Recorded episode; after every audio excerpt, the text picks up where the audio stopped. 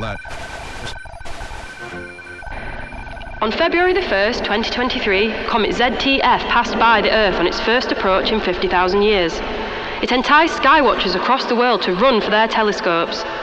Its last passage through the inner solar system came during the Upper Paleolithic or Old Stone Age, meaning that the last people to look upon and witness this visitor from the depths of the outer solar system were likely very early Homo sapiens or even Neanderthals. In an unexpected twist, a particle from the comet broke off and fell to Earth, coming down in Heeley, Sheffield, at 2:45 a.m. And now, nothing will ever be the same again.